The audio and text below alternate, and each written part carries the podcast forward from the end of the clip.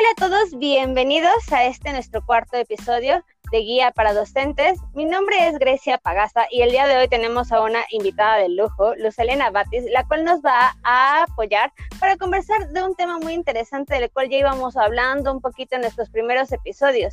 Nuestro tema de hoy es apoyo emocional para niños con ansiedad en etapa escolar.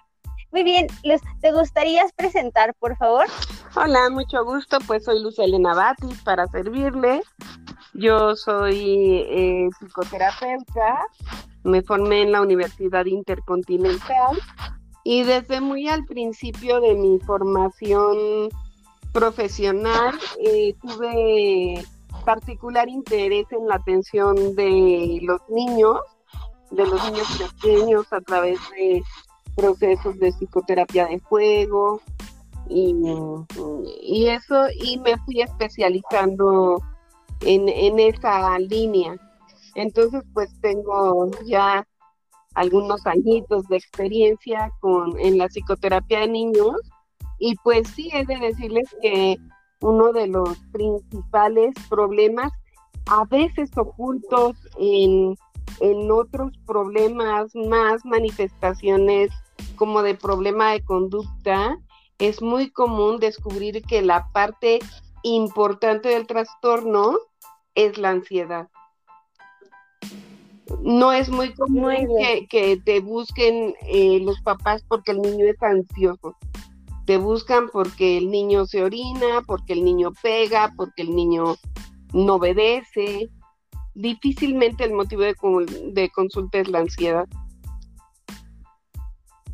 Muy bien, muy interesante eso. Y bien, si de cualquier modo vamos a centrar esto un poquito más en el aula, cabe recalcar, los niños eh, dentro de las escuelas pues también se vive una presión muy complicada y aunándolo con las situaciones que se puedan vivir en casa y de carácter personal, pues se puede hacer muchísimo más grande. Justamente por eso preparamos unas cuantas preguntas, las cuales, bueno, va a presentar Aranza. Aranza, adelante.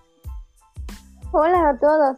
Eh, retomando un poquito lo que comentaba la, nuestra invitada de esta noche, eh, creo que está muy mal diagnosticada a veces la ansiedad en los niños, ¿no? Como dice, se le llega a, buscar por otras circunstancias, por otras acciones, pero igual como padres cuesta mucho a veces aceptar que nuestro hijo tiene un problema más allá que de conducta. Entonces, por ejemplo, eh, con, con, el tema que es el niño con ansiedad dentro del aula, ¿cómo, cómo podremos brindar apoyo emocional a un niño con ansiedad? creo que la parte, eh, la primera parte es reconocer que el niño tiene ansiedad, ¿no? Y que los maestros tienen que identificarlo, ¿no? Si el niño se, se queja este, de, de tener miedo, de tener palpitaciones, si lo vemos palidecer, a, veces tener sudoración con las manos, en sus manos, este, dificultad para respirar, ¿no? Este, sabemos que está presentando una situación de ansiedad y entonces pues sí hay que, que intervenir, ¿no? Entonces, a lo mejor este, identificar si ese evento se está presentando de manera aislada, entonces saber qué fue lo que lo que lo pudo haber disparado, que puede haber sido una circunstancia en el camino al llegar a la escuela, o algún niñito que esté sufriendo bullying, que también puede asociarse a esos dos temas de manera importante, ¿no? Y que hayan encontrado algún otro niño, algún compañero agresor en el camino y que el niño haga su crisis ya en el salón de clases o que el niño haya experimentado un pleito entre sus papás o un accidente automovilístico en el camino que este, en esos casos, en estos dos últimos casos de, este, no, en el último caso en el que haya sido un accidente, pudiera ser un caso aislado.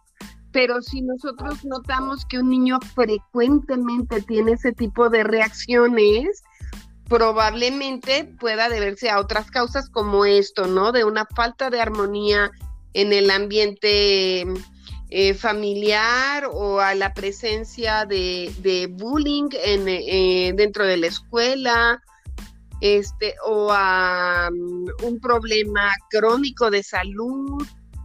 Tenemos que explorar eh, qué es lo que está condicionando, ¿no?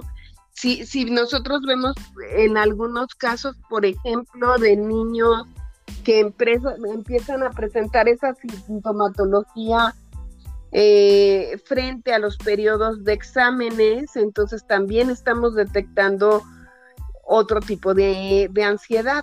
Y entonces tenemos que irla como diferenciando para poder apoyar al niño.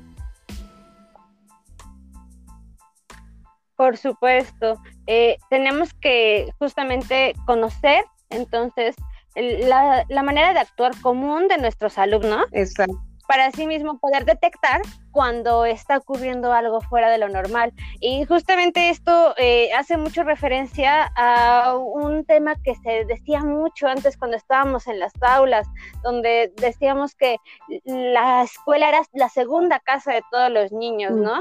Y justamente si la escuela, partimos de esto de que la escuela es la segunda casa de todos los niños, pues entonces la el docente resulta ser eh, la persona encargada también no solamente de los contenidos que se impartan en clases, sino también de echarle un ojito a las conductas. Por supuesto, por supuesto. Y, a veces es muy importante, ¿no? Porque em, el niño y la familia pueden estar inmersos en una problemática em, que se puede como normalizar, por decir así. Entonces, que en una familia los niños sean ansiosos, los papás sean ansiosos y los niños también como por identificación. Y, entonces los papás pueden no estarse dando cuenta que su niño está presentando una situación de ansiedad porque ellos andan igual. Entonces, al, estar el niño en el salón de clases y, y un maestro que tiene a 20 o más chiquitos eh, en su salón de clases, sí puede detectar que el comportamiento de este niño es eh, demasiado aprensivo en relación a, al resto de los compañeros, ¿no? Y que si él dice, este, mañana vamos a tener examen, pueda, este, palidecer o llorar, y, el maestro quedar como extrañado por qué reacciona así, ¿no? Y todos los demás niños pues están ahí, ay, no, ¿no? Este, como reaccionando de una manera diferente, pero ese niño puede estar este, cayendo bajo una situación real de ansiedad. Por supuesto, llegando a tal punto que los estímulos, cualquier estímulo tan pequeño, pues lo ponga en una situación grave. Exacto, exacto. Sí, pero el niño no dimensiona, ¿no? Que, que el examen no puede dañar su integridad, ¿no? Y, aquí em, podemos ver eh, en los estilos de crianza, ¿no? Que pudiéramos tener eh, dos extremos. Uno, este, padres demasiado exigentes que estén este, tratando de llegar a la perfección de su creación, o sea, de sus hijos, o padres que sean demasiado mm, sobreprotectores y que entonces están em, creando niños demasiado inseguros. Y el maestro puede enrolarse también en uno de estos patrones, ¿no? En esto que decías tú, Grecia, de que eh, el maestro e, es como la continuidad en la crianza, en la educación. Mm, maestros demasiado exigentes que pueden em, estar dando lugar a, alumnos demasiado perfeccionistas en un mundo donde la perfección no existe, ¿no? Y entonces nunca pueden eh, los niños llegar al criterio de de estar haciendo bien las cosas y siempre se pueden sentir un poco insatisfechos de lo que hacen. Y el otro lado, el de los niños este, sobreprotegidos, que entonces están esperando todo el tiempo que alguien haga por ellos lo que deben hacer ellos mismos, ¿no? Y, y es que yo no puedo, y es que yo no sé, y ayúdame, y házmelo, y termina siendo un círculo vicioso. Por supuesto. Retomando un poquito esto de los métodos de enseñanza, los estilos de crianza también, este, creo que en casa siempre nos enseñan cómo hablar, cómo comportarnos, eh, cómo comer de una manera correcta, pero creo que nos hace falta eh, tomar esta parte sensible de los niños, ¿no? Enseñarles a controlar sus emociones, a identificarlas, a saber expresarlas de la manera adecuada, porque muchas veces les decimos a los niños, no llores, pero esa frase es muy mala para un niño, o sea, decirle no llores es desde chiquito decirle, no puedes expresar tus sentimientos. Pero, por ejemplo, cuando tenemos un niño con ansiedad, eh, ¿de qué manera se le puede ayudar a que entienda las emociones que está pasando durante esta crisis, lo que está sintiendo? ¿De qué manera se le puede ayudar a canalizarlo? Eh, mm, varias cosas tendría que decir al respecto. Eh, si el niño está dentro del em, del grupo con todos los compañeritos, es, sí es importante tratarlo de, separar un poquito, eh, de tal manera que no sea este, como el centro de atención y que entonces todo el mundo, eh, los compañeritos y todos estén eh, tratando de ejercer el control. El niño que está perdiendo el control tiene que darse cuenta que el adulto sí puede guardar el control y el maestro tiene que estar guardando el control, aunque a veces este, sintamos que lo perdemos. O sea, yo creo que la mayoría de los educadores en, los ámbitos escolares y, los terapeutas en, un ámbito este, de consulta, podemos experimentar la, sensación de, de, me está ganando esta crisis de ansiedad de, este niño, no sé qué hacer, ¿no? Este, pero uno no, no puede eh, perder el control y entonces tiene que em, acercarse al niño, eh, pedirle que, que se tranquilice, que no pasa nada, que está en una situación de seguridad, que eh, vamos a tranquilizarnos, vamos a contar hasta 10. A lo mejor una de, la, de, la, los recursos más utilizados es em, hacer ejercicios de respiración, ¿no? Y si está el niño llorando, pues permitirle que, el llanto em, pueda fluir, pero no lo podemos dejar llorando dos horas, ¿no? Porque además también con, con eso este, podemos correr el riesgo de, de que el niño hiperventile, ¿no? De que de, tanto llanto empiece y entonces este hiperventila y se va a marear o se puede incluso desmayar, ¿no? Entonces sí debemos de, dejar que el llanto fluya, pero también encontrar un, alto, ¿no? Al, llanto con siendo muy firme en, con la voz y, a lo mejor conteniendo, a lo mejor tenemos que abrazarlo este, para, para que él pueda terminarse de relajar y entonces ya eh, una vez que está tranquilo, sí se puede eh, empezar a, a tratar de dar nombre a los sentimientos, ¿no? Porque muchas veces uno le pregunta, a ver, pero ¿qué te está pasando, no? Y el niño va a contestarte, no sé, ¿Qué sientes? No sé. ¿Qué te pasó? No sé. ¿Qué quieres hacer? No sé. No, entonces cuando el niño está respondiendo puro no sé, nosotros tenemos que encontrar algo que sí sepa, ¿no? Y entonces le podemos decir, a ver, este, yo te noto muy asustado. Y entonces uno le da nombre a lo que uno ve que el niño está teniendo, ¿no? Si uno ve que tiene empuñadas las manos y los dientes apretados, Tú le puedes decir, mira, este, te veo muy enojado. ¿Qué te hizo enojar? Tú no estabas así, porque llegaste? Eh, ¿Por qué te enojaste? ¿Qué, qué ocurrió y entonces empezarlo a hacer hablar, ¿no?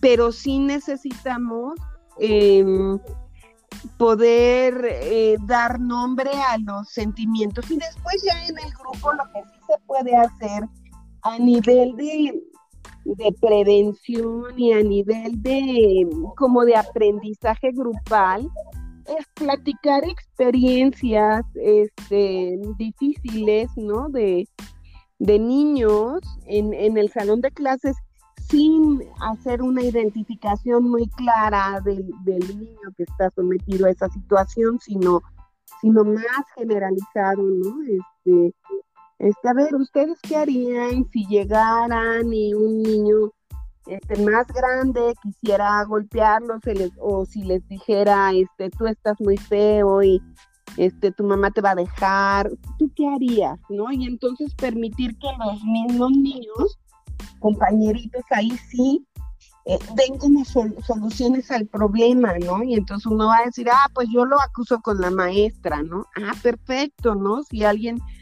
este, nos está molestando, no tenemos por qué aguantar.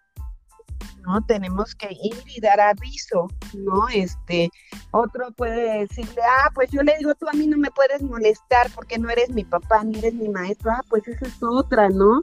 Este, vamos a ubicar en su lugar a cada persona y entonces dando como soluciones hipotéticas a casos que no son tan hipotéticos, ¿no? Que de alguna manera ejemplifican situaciones comunes de los niños. Porque no, no, no siempre es muy común que el niño esté con una crisis de ansiedad debido únicamente al, al ámbito escolar. No casi siempre tiene su referencia en un amplio mucho más grande. En, en, un amplio, en un ámbito escolar podemos notar, por ejemplo, algún niño que que nosotros lo podíamos ver muy tranquilo, pero que en la escuela sí empezamos a ver que, que empieza a dar manifestaciones de estrés y que del estrés ya se pasa a la ansiedad. Y, puede ser que, que, no está entendiendo las cosas de la escuela y que tiene temor de fallar y entonces es este sí detenerse con él este, y ver si pudo hacer un ejercicio, si no lo pudo hacer, y entonces llevarlo un poco de la mano a, detectar que, que, pues si no está entendiendo una parte de la de lo que se enseñó, pues se puede volver a explicar o se puede encontrar otra forma de para entenderlo y que no pasa nada, ¿no? Pero si el niño está comiendo angustia, pues al ratito vamos a tener otras manifestaciones que son también muy comunes y que sí se presentan en el aula, como mm, este, algunos datos de, inquietud psicomotora en niños que no están diagnosticados o detectados como niños hiperkinéticos, ¿no? Y que los vemos que están este, moviendo mucho las piernas, las manos con una inquietud motora y que sabemos que es un, un, dato de ansiedad, tenemos que, identificar de dónde viene o niños que comienzan a reportar este trastornos psicosomáticos, los dolores de estómago, este, la, eh, dolores de cabeza, la necesidad de estar yendo a la enfermería y casi siempre esos casos pues no, no van a estar asociados a, una real enfermedad corporal, sino que están siendo ya las expresiones de, una ansiedad que se está saliendo de control. Y, por ejemplo, eh, cuando se presente una situación dentro del aula que al niño le dé alguna crisis, ¿qué tipo de estrategias nos recomienda para poder ayudar al niño a canalizar sus emociones, a ponerle nombre a lo que está sintiendo. Y, o sea, ¿de qué manera se puede realizar esto antes, durante, después de la crisis? Eh, es muy difícil este, contestar esta pregunta así a bote pronto, ¿no? Porque tendríamos que, encontrarnos en la, en la circunstancia. yo lo que sí sugeriría eh, sería apartarlo del grupo. Eh, de alguna manera, este, para que se pueda concentrar un poco más en, en, la situación real que está viviendo el niño y no y no con las opiniones de, de, todos al mismo tiempo, ¿no? Entonces yo trataría de eh, ya sea mover un poquito al grupo, este, o poner a todos los niños a, trabajar en alguna actividad y jalarlo a él al, al, frente del salón o atrás del salón, eh, este, cercano al maestro, mientras los otros niños eh, realizan alguna actividad y entonces es em, un poco lo mismo que decía hace rato, ¿no? Permitir que fluya el llanto por, por un poquito de tiempo. A ver, te siento este, asustado, estás necesitando llorar. Este, ok, llora un poquito, vamos a parar de llorar, vamos a respirar. Un ejercicio que, que podemos hacer, pero para esto el niño tiene ya que haber este Mm, dejar un poco la, la, crisis, o sea, estar en, en, posición de poder enfrentar la crisis, es este ejercicio de respiración, ¿no? Y entonces poner sus manitas al frente y decir, a ver, mira, con, con este dedito vamos a tocar cada dedo y vamos a respirar profundo con cada dedo. Y entonces que su dedito índice toque su dedo meñique de abajo hacia arriba y ese sea una inspiración. Y al llegar a la punta, suelte el aire. Vamos con el otro dedito.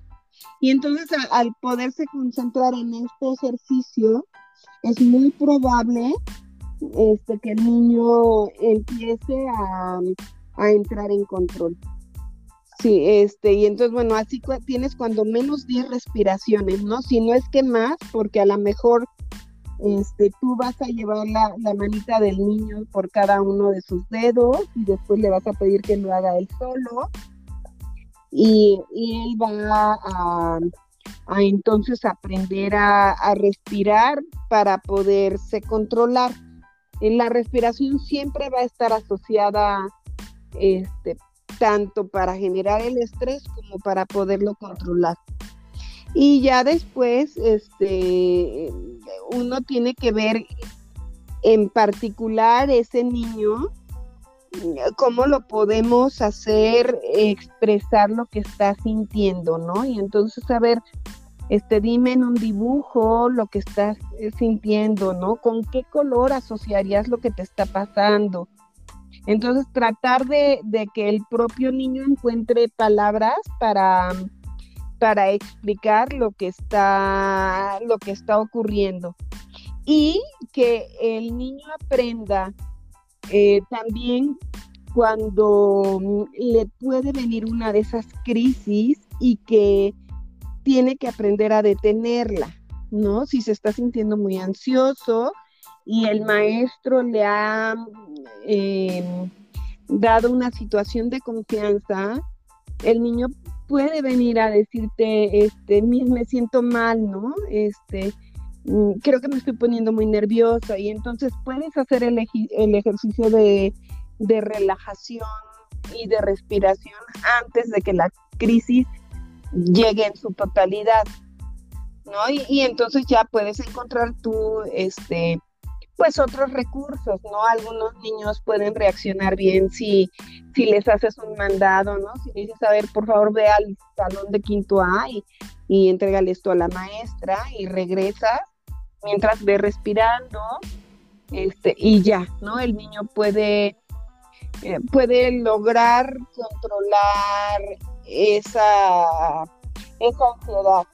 Y si el caso, pues es eh, un poquito mm, eh, ocasional, o sea, que se dio en esa circunstancia nada más, pues, este, ok, pero si tú estás viendo que está repetitivo, sí es necesario que el maestro este, pueda indagar este, un poquito lo que está ocurriendo en el ambiente familiar, y en caso de ser necesario hacer la, la canalización al pediatra, al psicólogo, para que el problema no se convierta en una situación mucho más grave. Por supuesto, antes que nada, pues sabemos que lo importante es remitir a un especialista.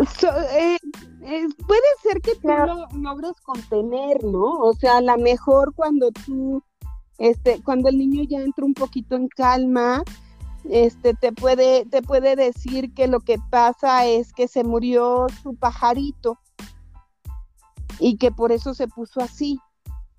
¿No? Este, y que, va a extrañar mucho a su pajarito y todo esto. Entonces tú puedes desarrollar este, un ejercicio para, para que pueda manejar mejor el duelo y, ese niñito este, llegará tristón al otro día y eso, pero no se hace una conducta persistente, ¿no? Este, Claro, entonces cuando es repetitivo es cuando es momento de hacer una investigación de qué es lo que está sucediendo en casa, en la propia escuela, y si es necesario, pues remitir al especialista. yo, yo cuando veo a los niños, este, o cuando doy alguna plática o algo, siempre este, comento que eh, cuando recurrir con un especialista y es cuando lo que está ocurriendo hace que el niño deje de jugar, deje de comer o deje de dormir. No, este, si tú tienes un niño que, este, pues que hizo una crisis de esas, pero que tres minutos después sonó el timbre del recreo y sale uh, corriendo, pues bueno, fue una pérdida momentánea de control. Pero un niño que, este, que dice, mejor me quedo en el salón de clases, no quiero salir, este, no me quiero ir a mi casa, ¿no? Empiezan a tener este, problemas de alimentación, que puede ser este, esto de dejar de comer, pero también puede ser una compulsión alimenticia y entonces empezar a comer de más y tú notas la ansiedad en el niño cuando lo está haciendo, ¿no? Y, y, o cuando el niño te empieza a llegar con ojeras, empieza a quedar dormido en clase, hay urgente hacer una exploración de qué está ocurriendo, ¿no? Por supuesto. Porque sí podemos eh, este, encontrar que, mm, que esa, esa angustia eh, puede tener que ver con la situación escolar y de aprendizaje, que el niño este, esté sintiendo que no puede, que mm, el, nivel de dificultad es muy alto y entonces sí, sí tendrías que, investigar si, si las técnicas de enseñanza, si la escuela misma es la apropiada para ese niño o si puede tener un déficit perceptual, a lo mejor el niño no ve bien o a lo mejor el niño está teniendo problemas este, previos eh, visomotores o algo que requieren una atención para que el niño pueda sentirse hábil y, capaz de realizar las tareas al mismo nivel que los demás. Eso si fuera la situación meramente escolar la que está produciendo la atención al niño. Pero muchas veces podemos descubrir este, cosas muy dolorosas detrás de una ansiedad de un niño, ¿no? Y podemos encontrar abuso sexual, podemos encontrar em, pues muchos tipos de, maltrato y de inestabilidad en el hogar, este, o, el bullying, ¿no? Este, no en la casa, pero sí en la escuela. Y entonces son síntomas que nunca podemos eh, dejar pasar por alto. Por supuesto, estar siempre atenta. Y, por ejemplo, desde nuestro papel como docente, siempre debemos buscar como situaciones donde podamos prevenir ciertas acciones, ¿no? Donde las, las, las actividades a realizar no vayan a generar un accidente, donde no vaya a haber conflictos entre los alumnos. Pero, por ejemplo, cuando tenemos a un niño con ansiedad, eh, de manera de prevención, ¿qué técnicas o qué estrategias nos podría recomendar para poder ayudar a los alumnos a que distingan sus emociones.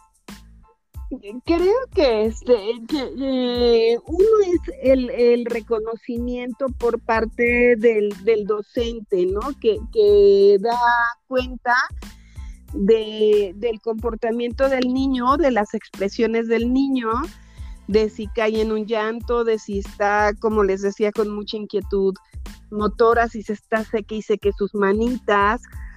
Eh, entonces ya es, este, llamarlo, ¿no? Si tú te das cuenta que el niño puede decir, es que yo no puedo terminar este trabajo, ¿no? Este, es que a mí no me va a dar tiempo, ¿no? Este, tú puedes eh, animar al niño a que haga su mejor esfuerzo y, decirle si no lo terminas, después te voy a dar otro ratito, o no importa, lo que quiero ver es que lo puedes hacer a tal nivel de, que esté bien hecho. Y entonces, este, darle el ánimo al niño de que no todo el tiempo va a estar eh, calificado, ¿no? Que, este, que siempre se está buscando un nivel de exigencia con la que probablemente el niño de verdad no puede. Y entonces tienes que, darte cuenta, ¿no? Que este, él, contesta ocho sumas en lugar de diez o doce. Y entonces este, tú ya puedes establecer con él un, una negociación, ¿no? Tú no te preocupes, tú hazme ocho y las otras cuatro te las vas a llevar de tarea. Y entonces ya disminuyes la presión en el niño y probablemente solito vaya pudiendo después hacer nueve y luego diez y después ya no necesitar eh, tener una atención especial en ese, en ese sentido, ¿no? Pero yo creo que a nivel grupal, sí es bien importante el entrenamiento emocional con todas las emociones, ¿no? Este, decir, a ver, ¿quién puede inventar el mejor motivo para estar enojados, ¿no? Y hacer significaciones o por equipos, ¿no? A ti te va a tocar ser el enojo y a ver cómo lo pueden expresar, tú vas a tener que ser este, la alegría, tú vas a ser el miedo y entonces este que los niños entre sí vayan em, diseñando una presentación para el grupo, ¿no? Y luego puedes este, decir a todos, allá a todo el grupo, ¿cuál se identificaron más? ¿no? ¿Cuál es el que ustedes sienten más seguido? ¿Cuál es el que nunca quisieran sentir? Y entonces, si todos hablamos de nuestras emociones, eh, el niño va a poderlo hacer también. No, pero, pero es que no estamos muy acostumbrados con nuestras técnicas de crianza a que sea así, ¿no? Un poco lo que, lo que decían ustedes, ¿no? De no, no, no, no, no me vengas a llorar. ¿No? Este, o no, no, no, no, a mí no me estés justificando todo, ¿no? Este, tú lo tienes que hacer porque lo tienes que hacer, ¿no? Y el niño puede tratar de estar explicando que que de verdad no entendió o que le arrebataron el lápiz o que algo pasó y uno no los deja hablar. ¿No? Entonces el, el hecho de poder este, hablar, dejarlos hablar y enseñarlos a hablar, ¿no? Este, que el niño llega y dice, que me siento un poquito mal, ¿no? Este, porque mi hermano me rompió mi juguete, ¿no? Eso es estar un poquito mal yo estaría súper enojada, ¿no? Y entonces tú le das el tono y le das este eh, un mejor nombre al sentimiento, porque si no, nada más es, nos estamos sintiendo mal y no estamos reconociendo esa emoción. ¿No? Y también este lo, lo puedes hacer, pues en la mayoría de los cuentos, eh, por ejemplo, viene un sentimiento de fondo, ¿no? Y entonces a ver cómo se está sintiendo Pepito que perdió su perro. ¿No? Este, ¿ustedes cómo sentirían si, si perdieran a su perro? Este, no, pues mal. No, es que mal no es tanto, ¿no? Mal como. Mal enojado, mal triste, mal con miedo, mal. Y entonces le vas dando como una gama mucho más amplia de, de emociones para que él él pueda este, ya utilizarlo, ¿no? Y decir, maestro, yo no estoy nada más molesto, estoy muy enojado. Y luego también puedes utilizar la graduación, ¿no? ¿Sabes qué? Este, el niño pasó y me tiró mi cuaderno sin querer, ¿no? Y sabes que estoy muy enojado. Entonces tú puedes cuestionar, a ver, este, ¿es para estar realmente muy enojado? ¿Es como que te lo rompió, te lo rayoneó todo? ¿O pasó y sin querer lo tiró? Eso te puede molestar, pero tanto como para ponerte muy enojado, necesitamos aprender a graduar nuestros, nuestros enojos o nuestras molestias. Entonces tú vas enseñándolo porque hay niños que pueden ser demasiado intensos, ¿no? Y que igual pueden tener un, un nivel de felicidad 100 cuando el resto está teniendo un nivel de, de felicidad 10 y entonces este um, sale sale del grupo no se, se deja notar demasiado y puede empezar a, recibir burlas o rechazos por, ese comportamiento. Entonces, eh, sí tenemos que aprender en el grupo a graduar. Y luego, bueno, seguramente ustedes también han experimentado experiencias donde, mm, eh, donde el niño se pone fuera de control porque se sacó un 8 y al otro día llega la mamá fuera del control porque su hijo se sacó un 8. ¿no? Y entonces vemos que ahí hay un proceso de aprendizaje e identificación familiar muy fuerte. Y entonces también ustedes como docentes tienen que incluir a los padres en, este aprendizaje de, reconocimiento emocional, ¿no? Y así como tienes que graduar al niño de, oye, no pasa nada cuando nos, sacamos un 8. Y entonces enseñarle a la madre, oiga, no pasa nada cuando su hijo saca un 8.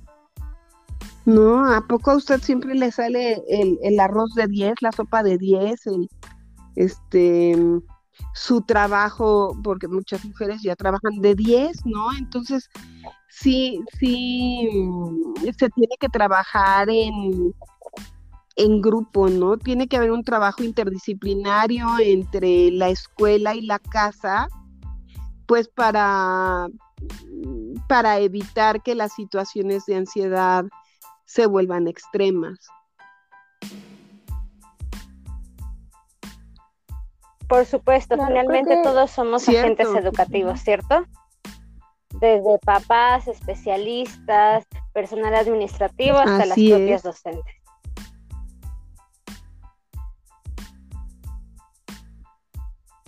Claro, creo que también debe ser como trabajar con los padres este punto de ah, ayudarles a que ayuden a nuestros niños a entender sus emociones, puesto que creemos que la autoestima y las emociones se pueden encontrar ligados, pero ante su experiencia como psicóloga, ¿qué nos podría decir?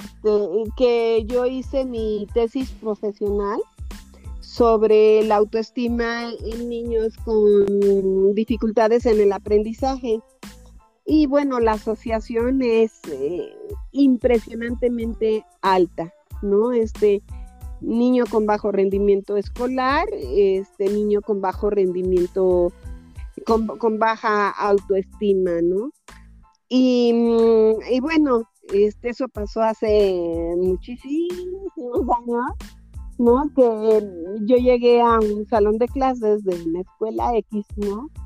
Eh, con la maestra y le dije que si me podía, por favor, este, identificar e ir pasando a, los niñitos que tuvieran bajo rendimiento escolar. Y se me quedó viendo la maestra y volteó al grupo y dijo, a los burros, ¿verdad? A ver, Juanito y este Pedrito y Susana, vayan con la maestra. Y entonces ya venían pues en calidad de, de trapo, ¿no? Con la mirada abajo, con la voz quedita, este, pues muy, muy, muy señalados, ¿no? En, esto y pues el trastorno de, de, autoestima muy fuerte, ¿no? Y los niños cuando mm, tienen estas crisis de, de ansiedad, ahí, ahí, bueno, asociado con el problema de aprendizaje o con el bajo rendimiento, pero puede estar asociado a cualquier cosa, a la imagen corporal, a estar gorditos, a estar flaquitos, a ser demasiado altos, a estar chimuelos, a, no tener mamá, a N cantidad de circunstancias, eh, la situación de la autoestima, ¿no? Pero yo, yo creo que, eh, que nuestras prácticas educativas, por supuesto, este, deben ir encaminadas a la adquisición de destrezas y conocimientos para pues para enfrentar eh, las situaciones de, la vida, pero también em, deben estar em, dirigidas a empoderar a las personas. Y yo creo que las personas que tienen una baja autoestima, justo la situación del problema es que no, no tienen ninguna sensación de poder, no este, frente a nada. Si no pueden controlar la sudoración de sus manos o este, el, la respiración y eso, pues mucho menos van a, controlar el afuera, ¿no? Entonces, este, creo que, que debemos de, trabajar en generar niños que se sientan capaces y que sean felices, ¿no? Un niño capaz y feliz seguro va a tener una, una muy buena autoestima, ¿no? Y no va a ser un niño que a fuerza sea perfecto, ni sea el de los más dieces, ni, sea este el más extraordinario, ¿no? Sino va a ser el niño común que, hace un esfuerzo y que encuentra un buen resultado, este, y que es, em, es respetado por los niveles de ejecución que él alcanza y que busca un poco salir mejor para la próxima y ese sería el niño feliz, ¿no? Y yo creo que los docentes tienen que, ser muy cuidadosos con, con no confundir los resultados del aprendizaje con, con el poder, con el empoderar a los niños para que sean capaces.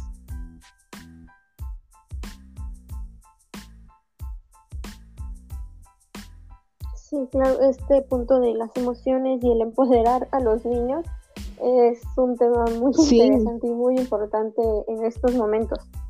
Bueno, eh, y para dar el cierre, ¿podría darnos sus conclusiones, por favor? Este, bueno, quisiera este, antes eh, comentar un, par de cosas más eh, que, que están ocurriendo ahorita, que los niños no están en la escuela y pobres maestros también a distancia porque para detectar estas situaciones de, ansiedad este, a distancia debe ser muy complicado y la deben estar pasando de veras este, muy difícil, ¿no?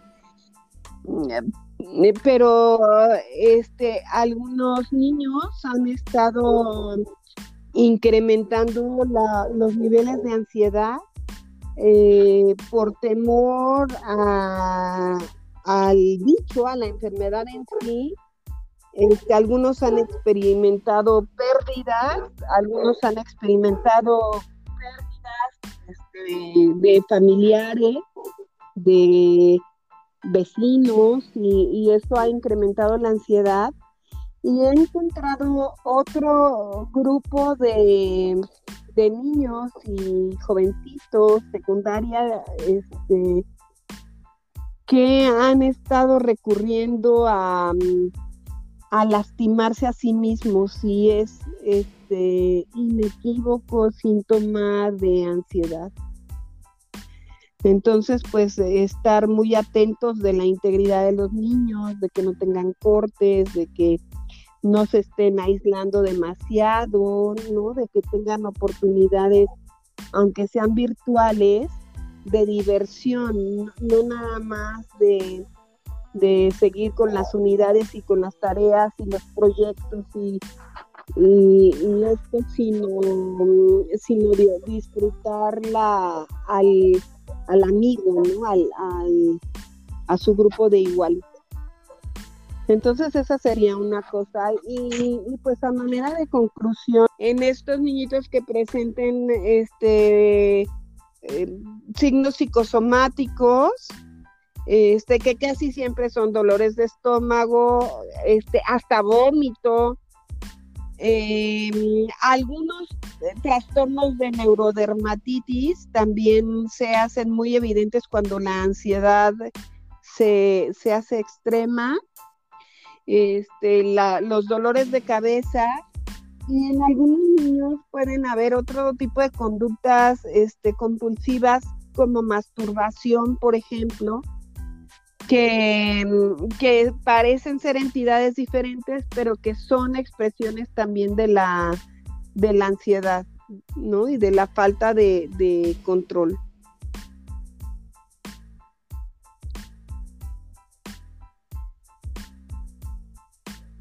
por supuesto, también hay, diferentes eh, indicadores que nos pueden dar una pérdida de control, ¿cierto? Eh, y justo por eso, pues tenemos que conocer a nuestros alumnos antes de poder comenzar a realizar una intervención como tal. Y asimismo, tener contacto con todos los especialistas que se encuentren a cargo de un caso especial, porque bien podría ser que nosotros detectemos los problemas de ansiedad en el aula, pero también que lleguen alumnos que ya se encuentran detectados, que ya se encuentren en tratamiento, inclusive como lo mencionábamos en el episodio pasado, inclusive medicados al respecto, y bueno, pues darle continuidad a las situaciones que se promuevan dentro de la misma terapia del alumno y asimismo pues incluirlo dentro del aula. Este, que el niño ya está medicado, uff, ¿qué vamos a encontrar, no? Este, pues a lo mejor vas a encontrar un niño bajo con bastante control, ¿no?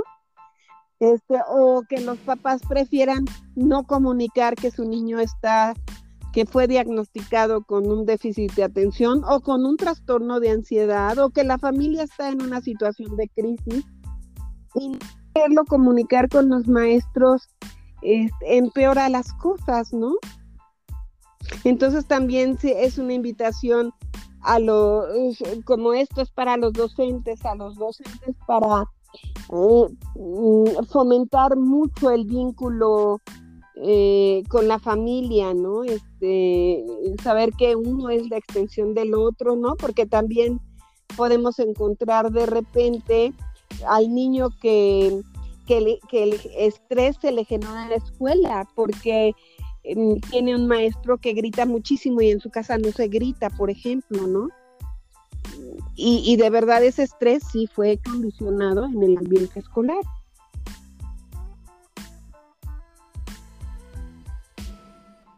Por supuesto, también hay factores del ambiente escolar que pueden ocasionar estrés. No solamente el hecho de que un niño tenga ansiedad eh, en cuestiones del ámbito familiar, sino que el ámbito educativo provoque esta misma ansiedad. entonces, bueno, pues sí, también esto de capacitar al personal docente a, tener también un autocontrol de los propios niveles de ansiedad del docente y, y del resto del personal educativo porque la ansiedad es bien contagiosa. Entonces un maestro bien ansioso e inseguro, este, pues va a transmitir ansiedad e inseguridad a, sus alumnos. Entonces, pues es igual que nosotros, las personas del área de la salud mental, que tenemos que estar cuidando nuestra salud mental pues ustedes. Sí, claro, todos tenemos que tener precaución con nuestras propias emociones, porque así mismo como en cierto modo pues eh, nos toca una parte como docentes del trabajo del reconocimiento de emociones dentro del aula, entre otras cosas, pues justamente también tenemos que estar bien con nuestras emociones. ¿no? Porque pues no siempre podemos estar muy bien con nuestras emociones, pero sí reconocerlas, ¿no? Y entonces este, si tú sabes que llegaste enojado a la escuela, tienes que tener mucho cuidado a la hora de que vas a poner un examen o a la hora que vas a llamar la atención a un niño por una conducta este, inconveniente, eh, que, que, el motivo sea esa conducta inconveniente, no sea el, recurso para sacar tu enojo y, tu ansiedad y entonces pasársela al otro, ¿no? Sí, exacto, por supuesto, y no hacer una cadena en donde todos terminamos mal. Muy bien, pues muchas gracias Luz por participar con nosotros en este nuestro cuarto episodio de la primera temporada. Estamos ya a un episodio más de terminar esta línea que hemos estado trabajando del trastorno de ansiedad. Y pues nos agrada mucho haber recibido tu aceptación en esta invitación. Les mando un gran abrazo y a todos los padres y a todos los maestros que escuchen esta, esta información, pues decir, saber que todos estamos en un mismo barco educativo y que sumamos, todos podemos sumar. Así es, todos juntos podemos sumar y tenemos muchas áreas a donde poder abordar. Pues muchas gracias Luz, eh, yo les agradezco a todos el habernos escuchado. Eh, justamente es también el último episodio del año, ya nos estaremos encontrando en el 2021 con un, una nueva oportunidad de poder hablar de diferentes temas de interés docente. Y bueno, también tomar en cuenta a todas esas disciplinas que se encuentran en conjunto en ayuda con nosotros como docentes. Pues les agradezco mucho a todos habernos escuchado y que tengan un año nuevo excelente. Linda noche. Bye.